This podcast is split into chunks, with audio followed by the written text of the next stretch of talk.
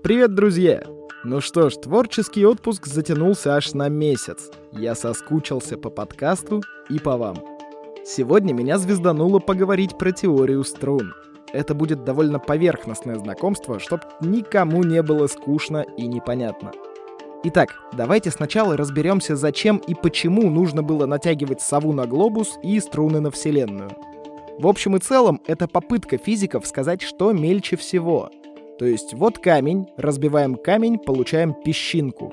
Кладем песчинку под микроскоп и видим молекулы, которые в свою очередь состоят из атомов. Строим огромные коллайдеры, тратим хренову гору киловатт энергии и бюджет небольшой европейской страны, разгоняем атомы и сталкиваем их в этих самых коллайдерах. Все, чтобы понаблюдать за всякими электронами, кварками, бозонами и прочими кирпичиками мироздания. Так вот, собственно, мне кажется, что кому-то просто надоело играть в эту игру, и он пошел думать. Мы с вами в каком мире живем? Этот мир сошел с ума. Ну нет, я имею в виду, что мы в трехмерном пространстве обитаем. А с такими мыслями вам в бар, к друзьям, ну или к психологу. Ладно, продолжим. Представьте себе простейшую форму пространства — Помните Малевича с квадратом? Мысль интересная. Только он показал двумерное пространство. С чем, собственно, работал? Ну, холст. А физики работают с самим пространством, поэтому у них и самая простая форма не квадрат, а струна. Очень-очень маленькая и одномерная. То есть никакого диаметра, бесконечно тонкая. Давайте представим, что мы сильно уменьшились и можем эту струну взять в руки. Вообще-то она планковских размеров, а это одна дохренелиардная доля от нанометра. Ну, если конкретно, то нанометр это 10 в минус 9 степени метра, а наша струна в длину от 10 в минус 37 до 10 в минус 33. Тут физики пока еще не определились. Но то, что проще одномерной микроскопической струны никто ничего придумать не смог пока что, это факт. Так вот, представьте, что струна для нас сейчас размером, ну, как ужик. С одной стороны, это вроде как издевательство над животными, но почему Шрёдингеру можно, а мне нет? Тем более, что... А змея пух. Итак, если вы начнете ужика раскручивать за хвост, то кроме штрафа от зоозащитников получите еще и представление о двумерности. Это будет выглядеть как диск, Посмотрите на ютубе, как ребята делают шоу со световыми жезлами, их еще называют пиксельными поями. Так вот, если вы возьметесь за оба конца и опять начнете крутить бедную змею, получится что-то похожее уже на трехмерный кокон. Сейчас будет умное слово, приготовьтесь. Кокон гомеоморфен сфере. Хочешь, я тебе что-то покажу? Никому об этом я не расскажу. Ладно, конечно, расскажу. Это значит, что если мы начнем изменять только контуры нашего кокона, мять и растягивать его нужным образом, то из него можно сделать сферу. Главное, дырки ни добавлять, ни убавлять нельзя. Представьте, что вы предметы надуваете, как пляжный мяч или плавательный круг. Ну, лето на дворе как-никак. Или наоборот, сминаете эти мячи и круги в нужные вам предметы. Там, где дырка есть, предмет гомеоморфен плавательному кругу, ну или бублику. Там, где дырки нет, мечу. Кружка, например, гомеоморфна бублику. Там же между ручкой и стенкой самой кружки дырка есть.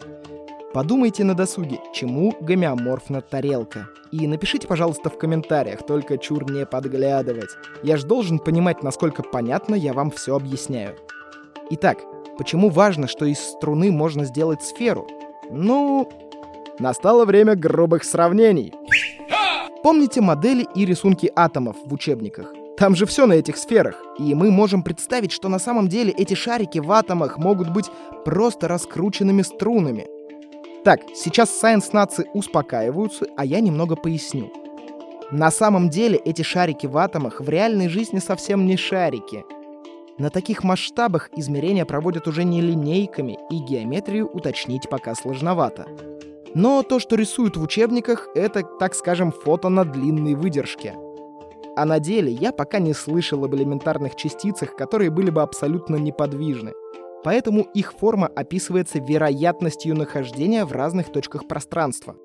Ну, траектории пути, если хотите. То есть, если частица носится по кругу, то нарисует ее как шарик, а если двигается по восьмерке, то как странную гантельку.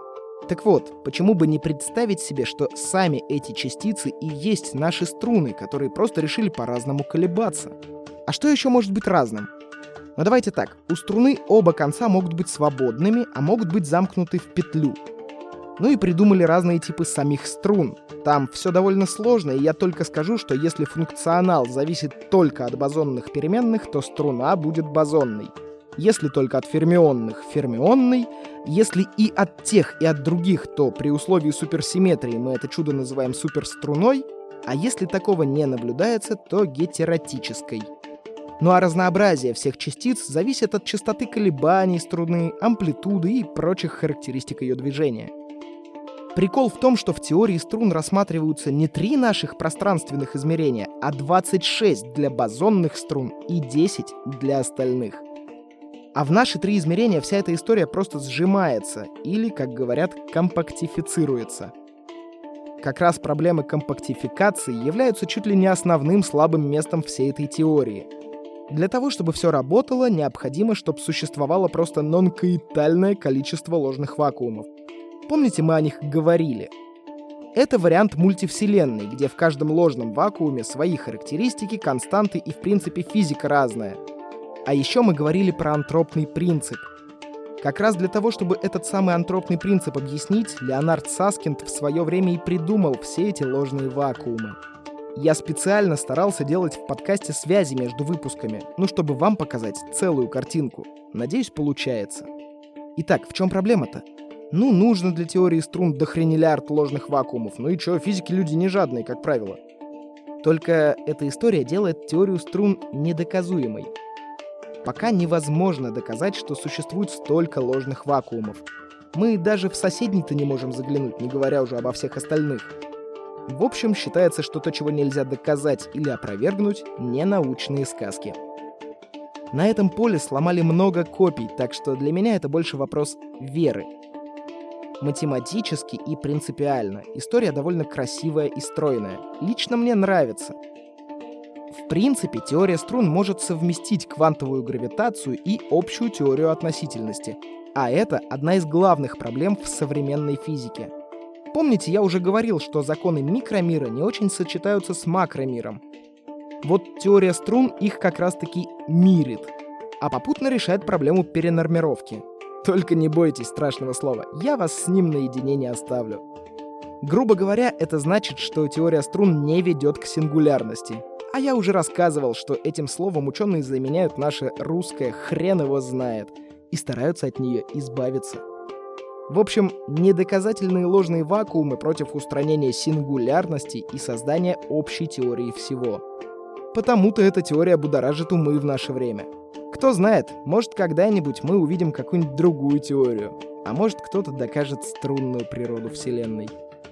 А я свое дело сделал. Теперь вы знаете основные моменты теории струн. С вами был Роман Юдаев. Услышимся в следующем выпуске.